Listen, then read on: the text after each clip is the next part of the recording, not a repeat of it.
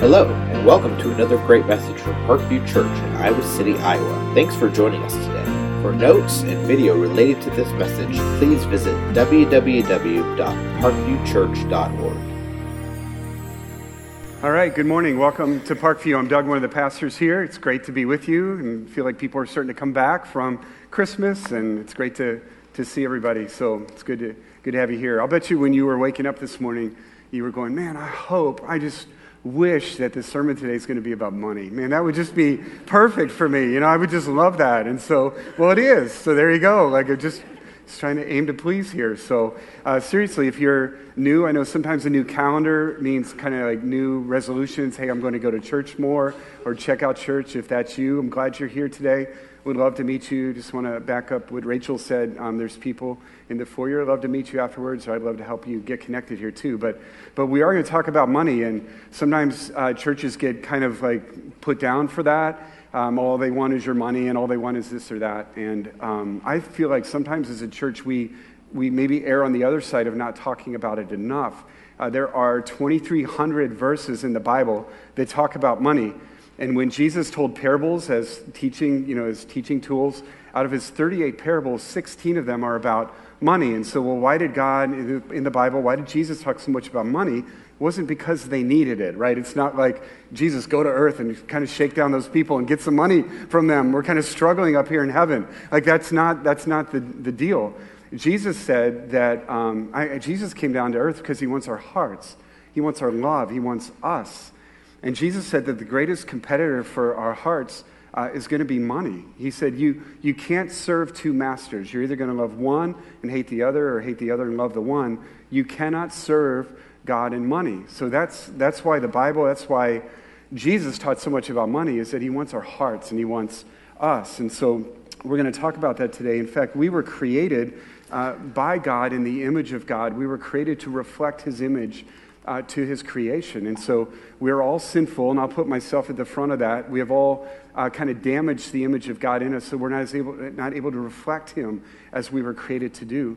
But as we understand who Jesus is, as we understand that Jesus came to rescue us and redeem us, to die for our sins, uh, to set us free so that we, be, so we can be in relationship with God again, then we begin to reflect his image more effectively.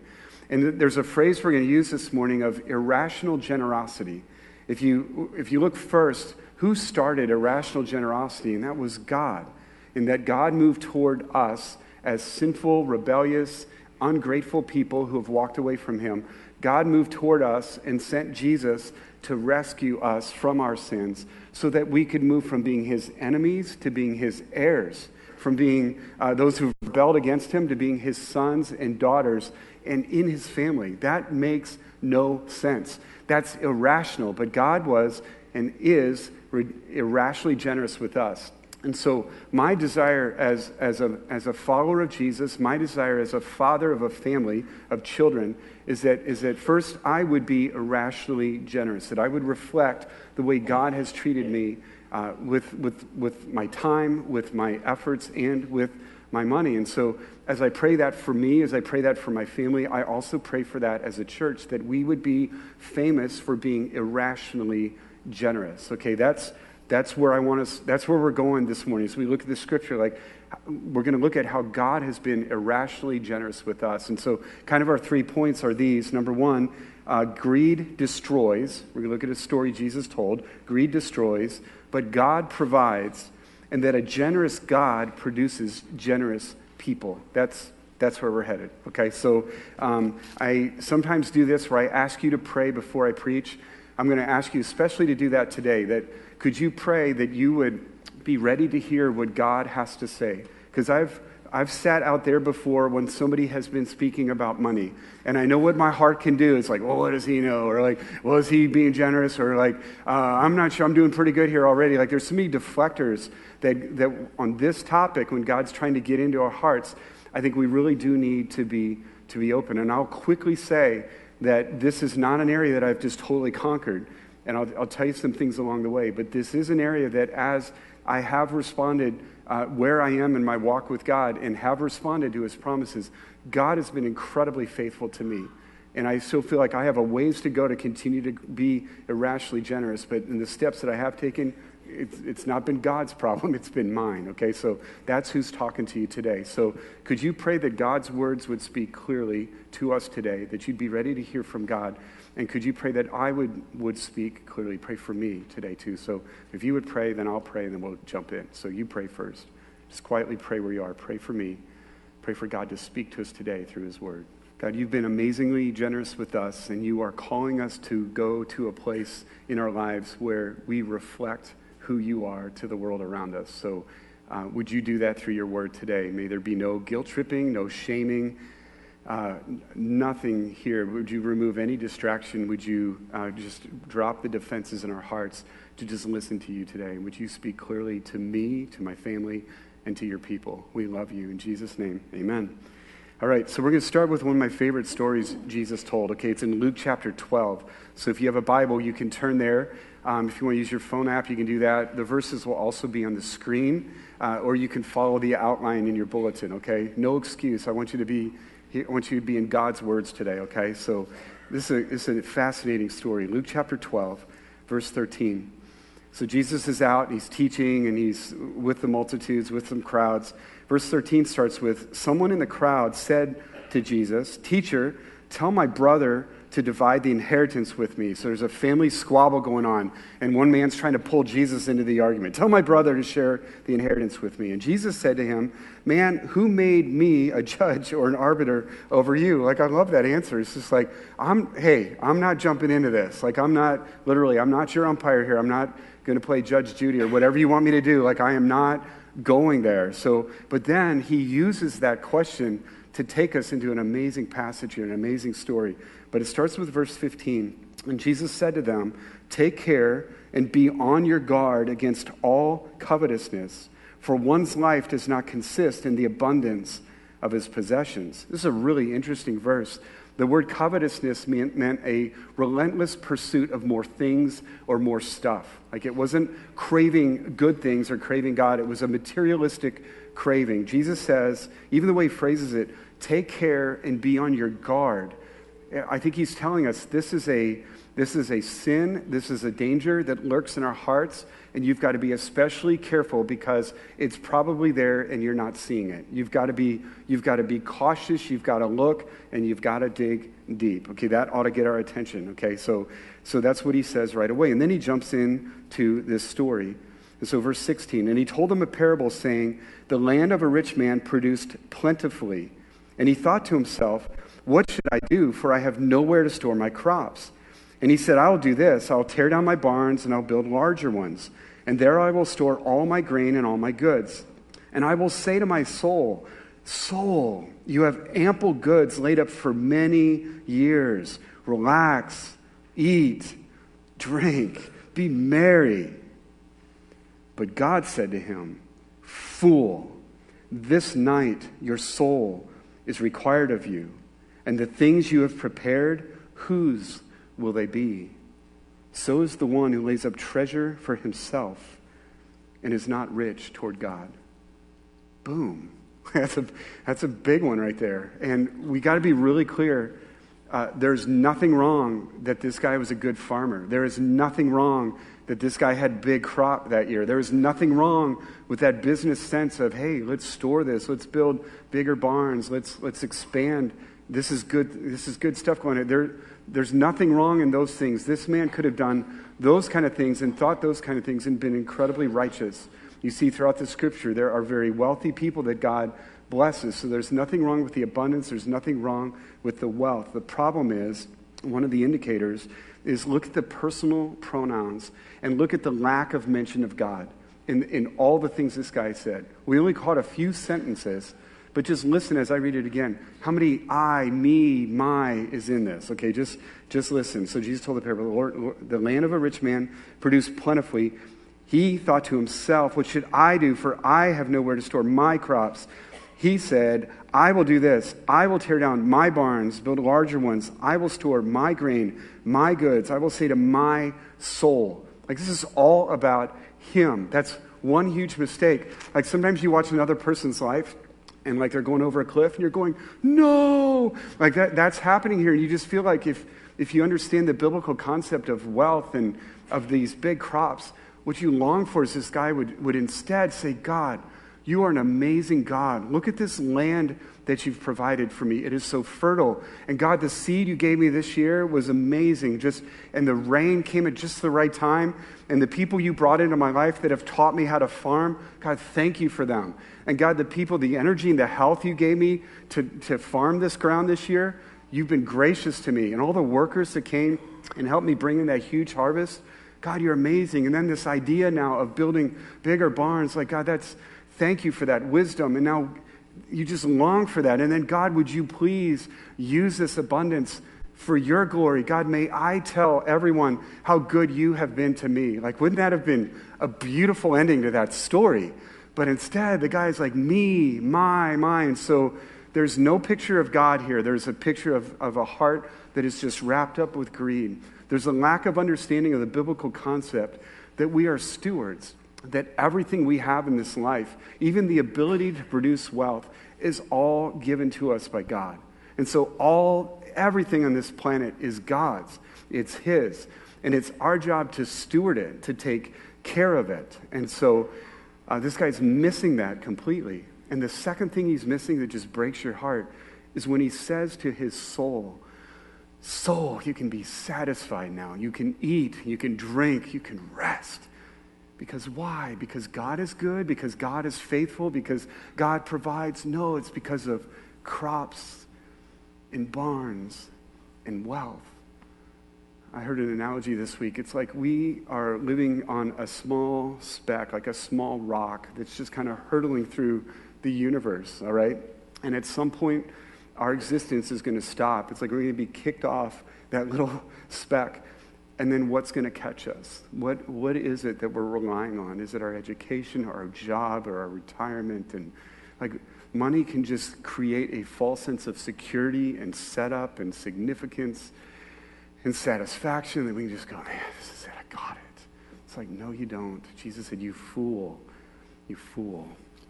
What's interesting is um, Jesus, remember at the beginning of the parable, he said, be on your guard against all forms of greed and covetousness. He's, he's warning us. You know what?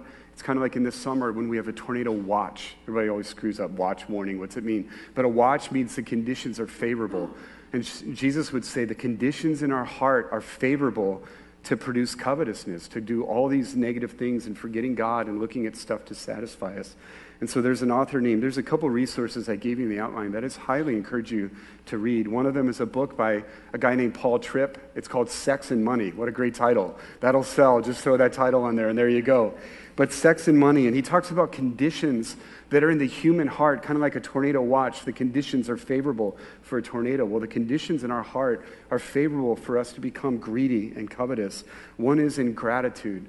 So easy for us uh, to, to, to not say thanks and to not recognize all that God has given us. And these four things, all these four categories, all blur together. So you've got little ingratitude in there. You've got the word need in, in, in brackets here, in quotes.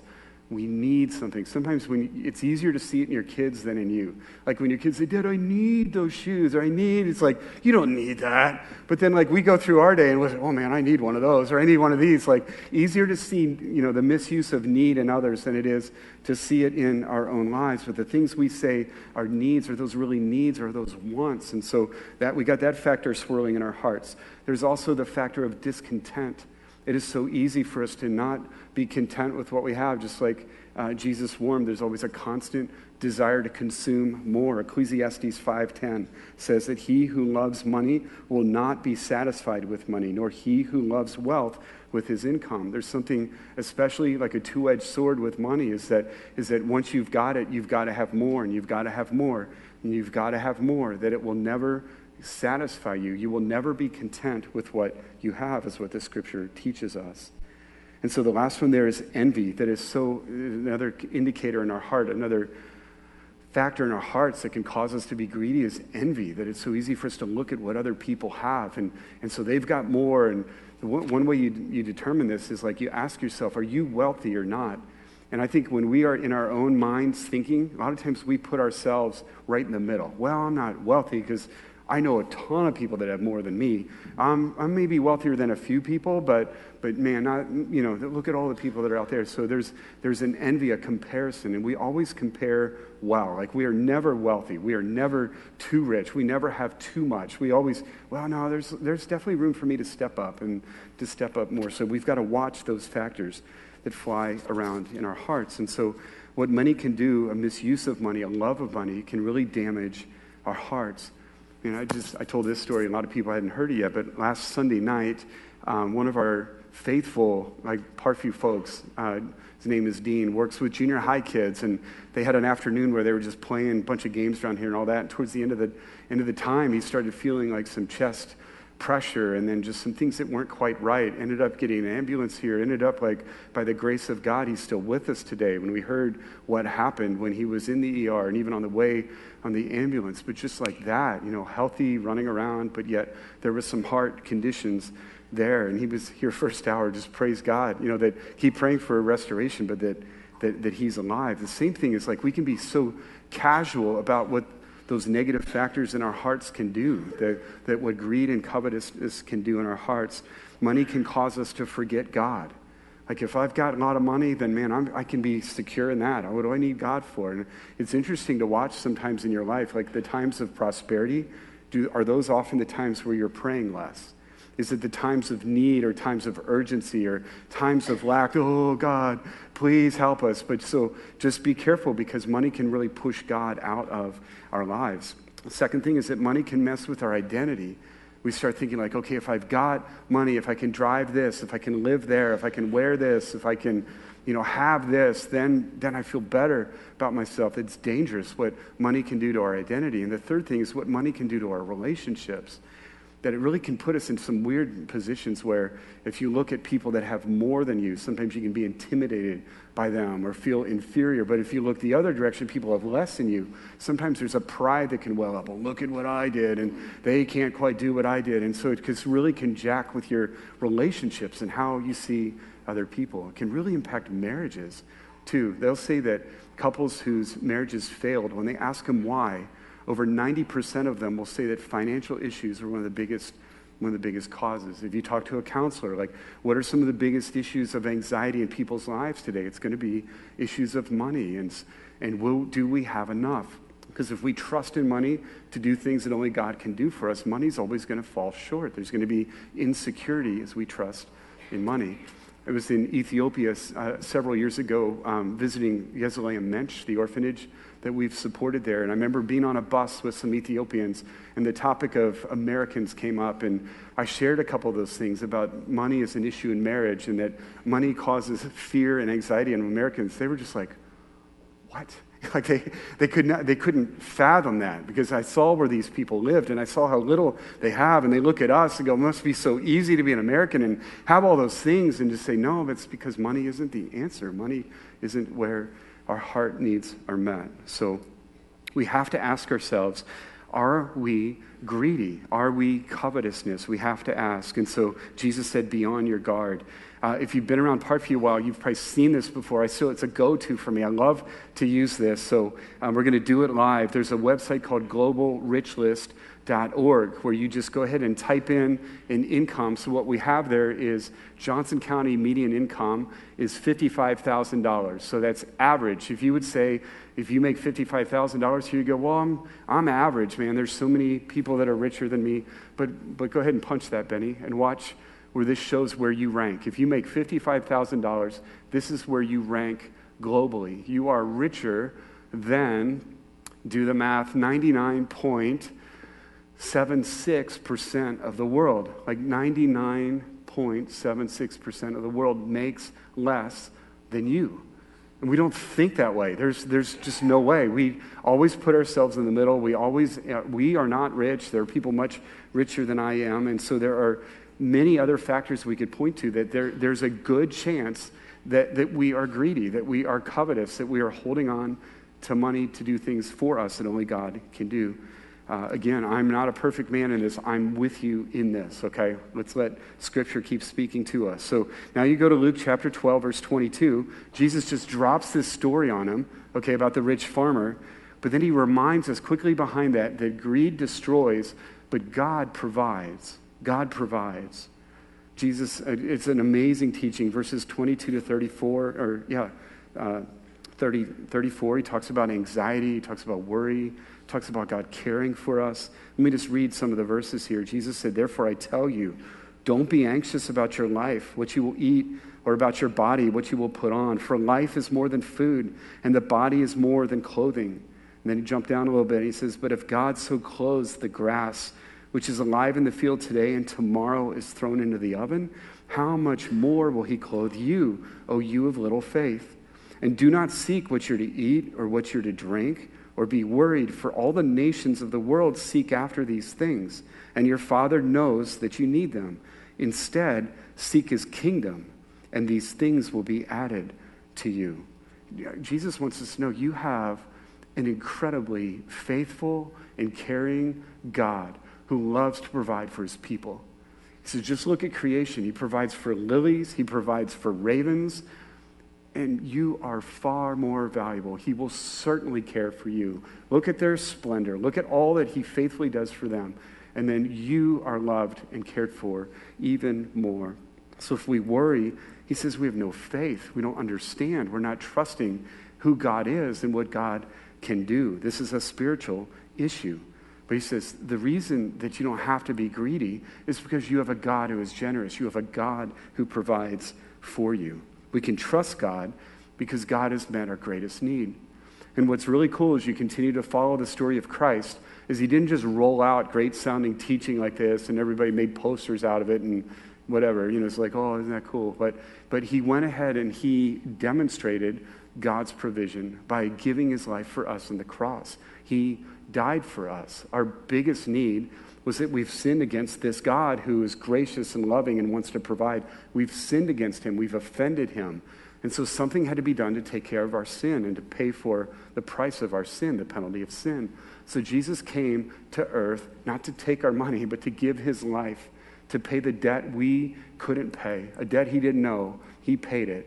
Uh, and because we couldn't pay it back, we were hopeless. We could not pay back what we owed God. Jesus paid it for us. And so you move, putting your faith in Christ, you move from being God's enemy to being God's heir, from being a rebel to being a son or a daughter. That, that God has proven to us that He is a gracious God and He has already met our greatest need through Jesus Christ.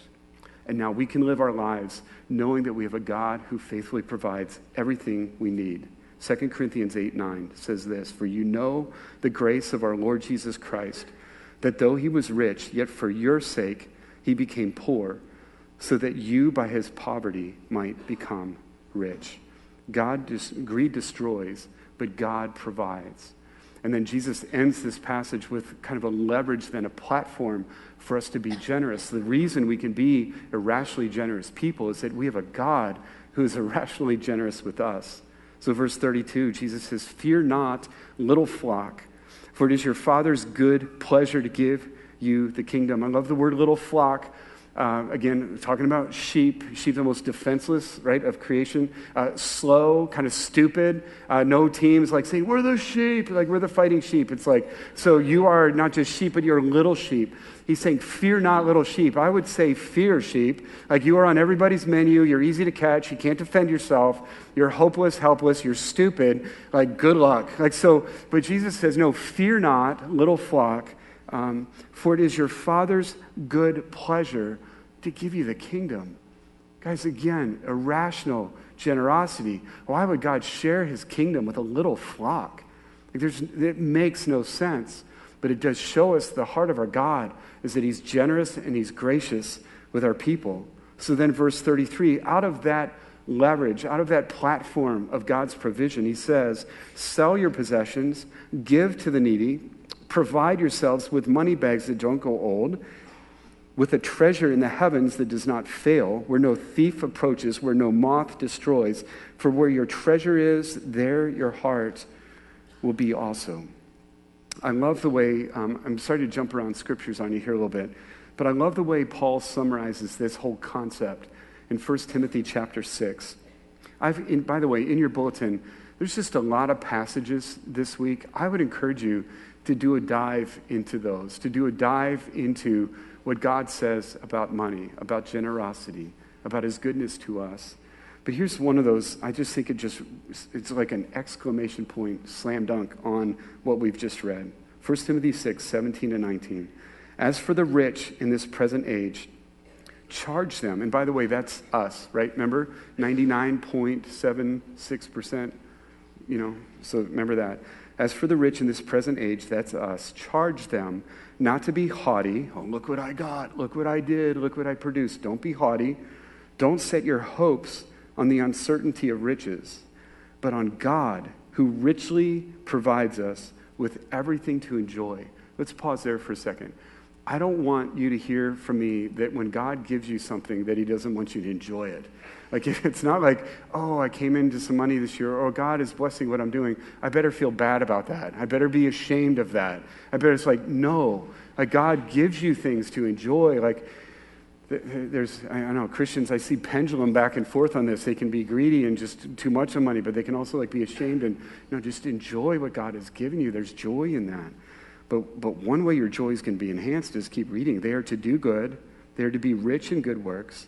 They are to be generous and ready to share, thus storing up for themselves a good foundation for the future. And I love this sentence, this phrase, so that they may take hold of the life that is truly life. Do you love that? like, I think what God's saying to us is like, okay, there's all these good things that as American Christians today are just constantly around you. Sometimes we have to be snapped to, to be awakened up about what we have. I remember there was a time where somebody from another country, and I'd been to their country many times and saw the poverty there. I thought at that time we we're living in a very average house. And we pick this person up from the airport. We're driving in. I push a button, and the garage door goes up, and they go, Whoa. Like, you know, like how many, we, we have stopped going, whoa, about the stuff that we have. We've got good stuff. But God says, you know what, even though you've got all this good stuff, what I want you to see is that this isn't it. Like there, there is a life to take hold of that, that, that transcends the stuff that I've given you. Yeah, enjoy what I've given you. Don't be ashamed and beat yourself up like bad me, bad me. I live in America, but like can, can you think about how you can just see what I've given you in a new light? And can you kind of push through what I've given you and take hold of life that is truly life by being generous, by being ready to share?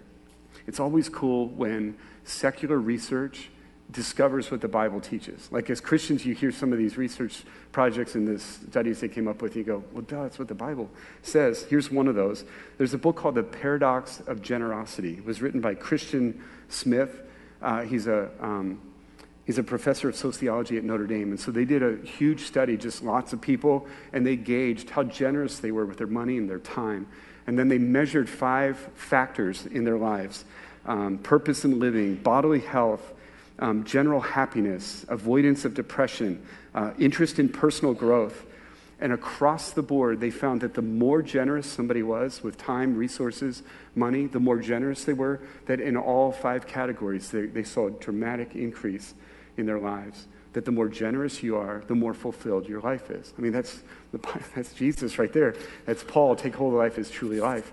But, but the research is there to back that up too, and that's like whatever. Trust the Bible more than research, right? So, but it's cool when that happens. And so, what, what's really cool too is you look throughout the history of the church, you look throughout the Old Testament, the whole New Testament, Old Testament, is that when people take God at His word, um, there's, an, there's another book that's come out recently called Gospel Patrons. Like, as you look through the history of Christianity, who are those people who have stepped in behind a movement and have made it happen because they've been generous with what God has given them? So, one, one example of that is in the 1500s, the guy named William Tyndale he studied to learn Latin, Greek, and Hebrew so that he could translate the scriptures into, into a common language so that people could understand the Bible. He wanted people to know God by reading the Bible. He had two problems. Number one, it was illegal to do that in his day. And number two, he had no money. Okay, so what do you do with that vision and what do you do with all that scholarly research? There was a guy, a lot of people have heard of William Tyndale, but not many people have heard of a guy named Humphreys Monmouth. hum, Humphrey Monmouth, like whatever, like just, just Humphrey Monmouth. Nobody's ever heard of him, but he caught, uh, he heard of Tyndale's vision and he decided to get behind it and he financed it. So he financed Tyndale's study, research, publication of the Bible, and then used his connections in the business world to distribute the Bible all throughout England. As a result, Humphreys was, uh, uh, or I'm sorry, Monmouth was arrested and Tyndale was killed. But it was shortly after that that there was a declaration that one of these Bibles needed to be placed in every parish, every church in England. And over the next, uh, the next years that followed, when the King James Version uh, was produced and distributed and became the most influential book in the English speaking world, a majority of that was taken from Tyndale's work. And so, again, as people look back, as history looks back at who did God use to, to help the spread of his word, help the spread of the gospel, used a man named William Tyndale. But we don't hear about that is the very generous patron who got behind that. It is so cool. You see that throughout the spread of the gospel, that wherever the gospel is advanced, there have been faithful and generous people that have aided that response. Um, Again, I'm quick to say that I'm a man, especially coming right off of Christmas, especially, I'm wearing a new coat today. Like, especially, like, there's a lot of, like, okay, money is a factor in my life. Um, and I, there are things God has taught me um, as, as I've been faithful, as I've been generous. God has always been faithful to provide for us. Um, I can also say this that where I have learned about generosity is, is through this church. Like, I, I've been in this church for a long time, and so there are many of you that I just know, uh, and I have seen ways with your time, with your energy, with your response to things in my life, with your response to the needs in other people's lives. I know there are some incredibly generous people. I thank God for the privilege of being a part of a, of a body like this where I have been able to see generosity played out. And where I've been over a period of time, been able to see the equation between now who tend to be the most joyful people that I see and I interact with. And oh, yeah, there's a connection there. That person's also just, I see them serving, I see them sharing, I see them meeting needs. Like there's, there's a connection. There's one guy last hour that probably has been lit up by Jesus within the last eight or 10 years. He said one way that he knew that Jesus was really doing a work in his life is he just totally flipped his whole view of money. Like it, 10 years ago, it was about, mm, but now it's about, and I, I, I, that all got started with me thanking him. Like, you're, you're one of the guys that I've been learning from. And he goes, Well, that hasn't always been the case, but that's what Jesus did in, in my life. So I just feel blessed to be, to be a part of this. And so, um, what I want to say too is that when you have that gift of giving or whatever your level of generosity is, God sees what you give.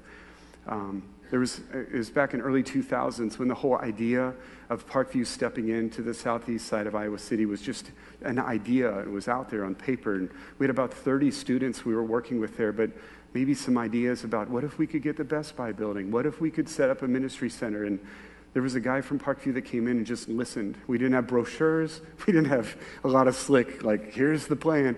Just, just kind of laid out our heart. And he said, you know what? I've been praying for a long time, and it's about time the local church is doing something that the government's been trying to do for years, and just they can't do without the gospel. So here's $25,000. Why don't that get you started? And then later I'm going to drop another 25 on you in a few months, just kind of get you going. Like that's just that's amazing. And what I, what, what's so interesting about the gift of giving is that if you have the gift of teaching, people see you teach. They go, wow, thank you for that lesson. Or if you have the gift of mercy, oh, thank you. You went to the hospital, you went to their home, you visited them. It's a lot of times this gift of giving that you just don't see, like the Humphreys Monmouth, right? You don't see that. You don't hear about that. But God does see. Even when the widow gave her two mites, Jesus made a huge deal out of her sacrifice. God sees your generosity, and God rewards. It was a couple weeks ago, so it was right at the end of 2016. Um, we, we use a credit card. We pay off the, we pay it off every month. We don't carry a balance. Easy to pay for stuff. And so um, I was calling in to pay it off for the end of the month, and I recognized the voice on the other side of the phone. It's like, okay. So usually there's a receptionist. Okay, I'll pass you on. Yeah, I need to pay down. Okay.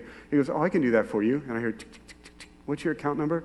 And so there's something weird about, okay, here's a guy I know that now is going to be looking at like everything that, that's in my account. He could have access to any of my accounts, and he's going to see a really high statement from last month. And so you're going to think, wow, the Schillingers, man, they rack it up. We had to pay for a wisdom tooth surgery and some other stuff, but it was, and Christmas. So all that's going on, and I'm just like, in my head, I'm going like, do I feel comfortable with this and all that? that was really kind of cool. I think I'd been studying this and all that. A couple things just calmed me down. First of all, I know this person. It's like, you know what? It doesn't matter. Like, we're not going to hang up and he's going to be, guess what, Doug? It's, not going to be that. I trust this, this guy a lot. But the other one is like, you know what? God sees it all. Like, so what if he, and so what if, like, God's the one that's going to see what do we make? What do we do with it? What do we spend? And what we do with our money is, is one of the clearest windows into what's really going on into your life. If you're not tracking your spending, um, then you're living in the realm of intention. You're going to say, oh, this is really important to me. Oh, I'm so into this. Or we're so for this. But we can say words and they're incredibly empty, but it's when you actually see where is your money going that you're going to really see where your heart is going. And I just praise God over the years for those that have been very generous, the gospel patrons that have helped throughout Parkview. So you look throughout the scripture and you see powerful examples of generosity, irrational generosity. You see Jesus um, giving his life for us. We don't have time for this, but in 2 Corinthians chapter 8, there's a group of people called the Macedonians. They were going through incredibly hard times on their own. You got to read about them in 1 Corinthians 8. Paul says, they begged with me for the chance to give. They begged with me for the chance to be generous. And when you read their story, they were suffering, they were going through a lot of hardship, and yet they begged to be generous. You look throughout church history, you look at the early church, what happened after the Bible was written, what happened in the next 100, 200 years.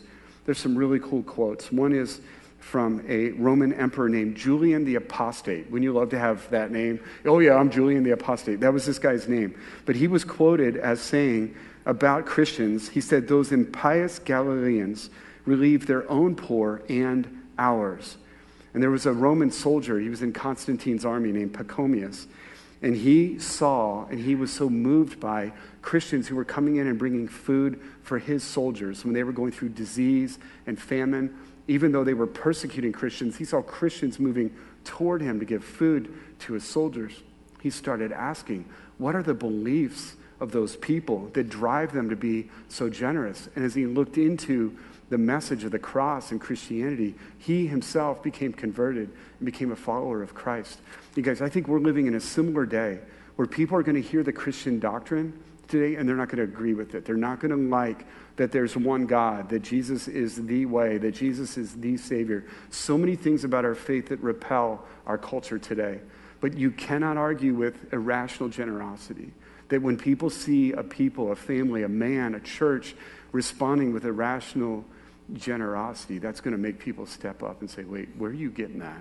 Especially in our culture where it's not, irrational generosity is not in vogue, right? It's, it's keep, it's hoard, it's store, it's make more, it's keep more. But if we live the other way, people are going to start digging into why. What motivates you to live, to live that way? So, so here's, kind of the heart for me this morning is um, well, what about us? Okay, you see through the New Testament, you see Jesus, you see the early church. What about us? And I, you, need to, you, you need to hear me on this. Um, my biggest concern as a church is not our ministry fund balance. Okay, God, I feel like God takes care of our needs. I, my biggest desire, my biggest heart for me, my kids, for you, is to make sure that a love of money isn't robbing us from the life that Jesus came to give us that we're truly taking hold of life that is truly life. So I, I journaled the other day these things about me, and I'm just going to share them with you. Um, are, are, these things true? Is there, are these things being sucked out of our lives because of a love for money? How about things like this? What if our lack of joy, our lack of passion, our lack of intimacy with God, our lack of hunger for His Word, our tolerance of sin, our lack of love, our marital struggles, our not sharing Jesus with others? What if our not serving or not giving up our time are all indicators that we are serving money instead of serving Jesus? To me, that's a bigger deal. I, I, I want to be a man that's taking hold of life that Jesus came to give me, and I don't want a love of money to keep me from that. And then I wish that for you, big time, that, that we would be liberated from, from the love of money. There's um, only one guy in this church that knows what anybody gives here, and he does that for tax reasons. Somebody in an organization needs to know that, okay? So that guy's name is Jim. So Jim's the only guy who knows. And so I asked Jim just to kind of um, Jim, how's our church doing? Like, just if this is a gauge, if there's some things here that could be an indicator of are we taking hold of a life that is truly life? Um, so just asked him. And so here's some things, for example, that uh, 21% of our members, so I'm talking about members, not regular attenders, members, 21% of our members last year gave, gave nothing to our ministry fund. Um, 25% gave less than 100. 48% gave less than 500. That's like for the whole year, not a month. Uh, 17% gave over 5,000. 6% gave 10,000 or more, and that funded 50% of Parkview Ministries. And so, again, that's not like a tell all, but it could be a reflection. And when you look at natural, I'm sorry, national averages and trends, those tend to be somewhere in there. And so, again, my my dream isn't like, oh, ministry fund balance, boom. Like it's, my dream is the things I just shared with you from my journal. Like, are we really living the life that Jesus called us to live? Are we really experiencing the joy? Are we, are our marriages strong? Um, are we confident? Are we hungry for God's word? Are we eager to share God with others? And uh, if any of those numbers are a reflection of, no, you know what, we're really battling love and money more than God, then that's where, that's where my heart is and my concern is. I'm thankful for a leadership in a church that does things like this. Um, $1.6 million came into Parkview and then went out of the walls, like to campus ministry, to Faith Academy, to the spot, to global outreach, to mission trips. We have a $3 million budget, so 1.6 came in. Some of that's designated, but came in and went out of the walls. Like I just, I thank God for a leadership that thinks that way. And I, I you know, it's interesting when ministry balance conversation comes up, my tendency is to look more towards the, we got to be spending better. Like I think we could cut some things here. It's kind of like what I do at home, like, like that. But I think it's always wise to have other voices in the conversation. It's why God gave me a wife. It's why, you know, God puts teams around us and, and so the other side is like, Doug, we got to also look like, do we have an in, inflow issue? Like, our, have we just not been clear with our people about the beauty of generosity? And, and the, um, so I put that out there. And just, again, I am not, I don't know. My number one desire is for you to really love God and really see Him provide for you in powerful ways. So here's a few next steps for you. A few next steps. Actually, here, we'll just throw one more thing out real quick. There's a, there's a study that was done. What if Christians tithed? Globally, Christians give 2.3%. 2.3% is what evangelical Christians give. Uh, and you know, the biblical kind of standard or guideline was about 10%. And actually, in the Old Testament, it was about 23%. So, if, if every Christian just tithed, what would happen globally? So, there would be $165 billion that would come into Christian ministries. And from that, you could uh, take care of uh, preventable diseases, drinking water issues, illiteracy, global hunger, and you could fully fund all global outreach uh, in, in the world, and you would still have $100 billion left to spend and grow ministry. That's staggering. And then I, I think the same thing in Parkview. It's like, okay, what if, what if we what if we tithed here? What if like Faith Academy fully funded? What if uh, global, we have 44 global workers. What if we even were able to like double what we do for them? What if we were able to increase uh, influence on campus, like more staff in there? What if we could, you know, just whatever you could just, your head could spin. What could we do with that? And um, I, just, just keep laying that before God. So God, you, you show us. God, you move.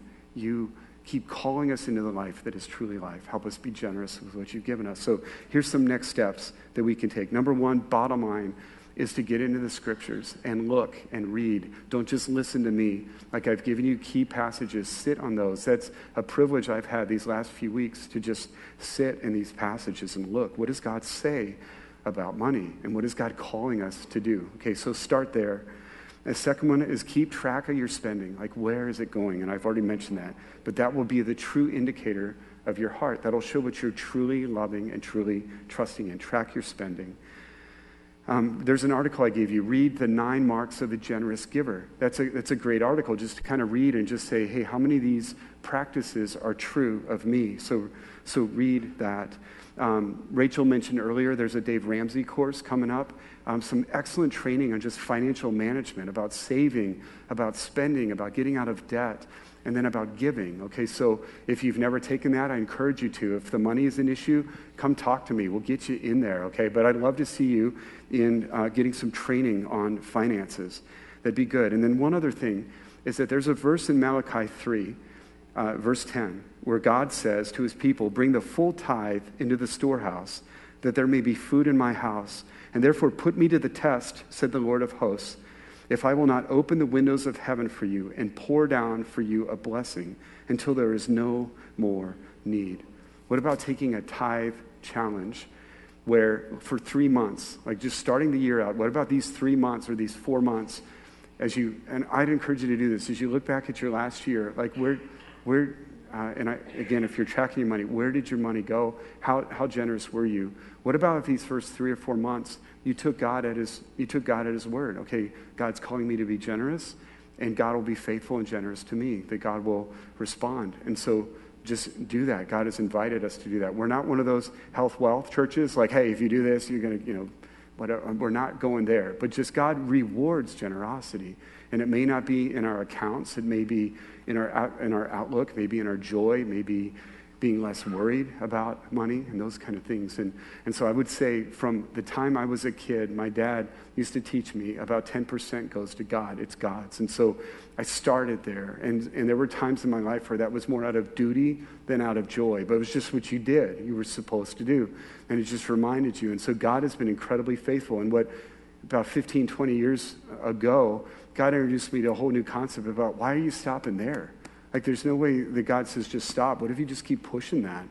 And so, this time of year, uh, traditionally for me, the last 15 years or so, has been a great time of looking back and seeing how faithful God was to provide for my family. And now, as I look ahead in the next year, what are some ways I can keep pushing that out? What are some ways I can keep upping what we give? And every year, there has not been a year that I've looked back and said, well, that was a mistake. Like, that was stupid. Like, it's been more. And I say that as I'm saying that humbly because it's still hard for me as I think about, okay, this next year, what if you did this? What if you went here? There's still part of me that immediately goes, oh, yeah, but you could, you know, all the things I could do with that, you know? And so, but God will not let you down. And so, um, I, again, not as a perfect man, a man who's still learning that, but I, I encourage you toward toward generosity, irrational generosity. So let's close with these verses. I'm going to read to us. They'll be up on the screen from 2 Corinthians 9, uh, starting in verse 6. I'll just read them to us. The point is this whoever sows sparingly will also reap sparingly, but whoever sows bountifully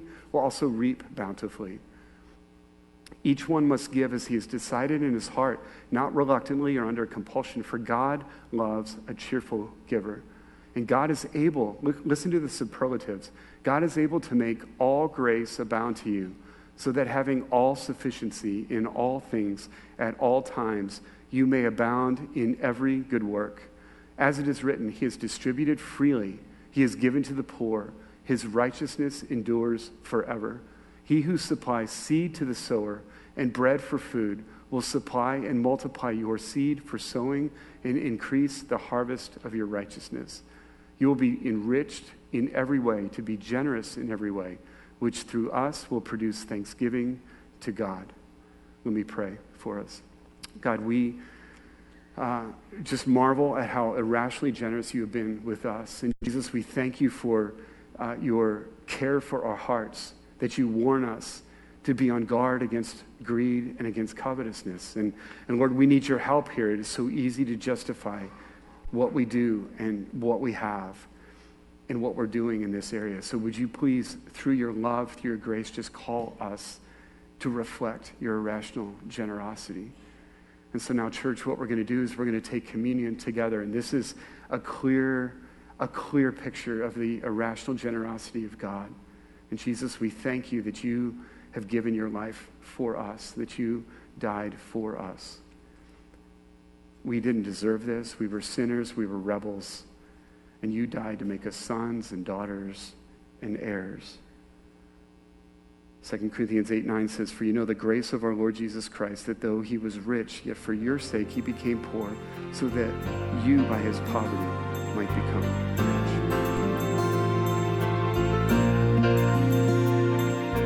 Thank you for listening to this teaching from Parkview Church. We pray that you are blessed by God's Word. For additional teaching, resources, podcasts, as well as information on who we are and our upcoming events, please visit our website at www.parkviewchurch.org.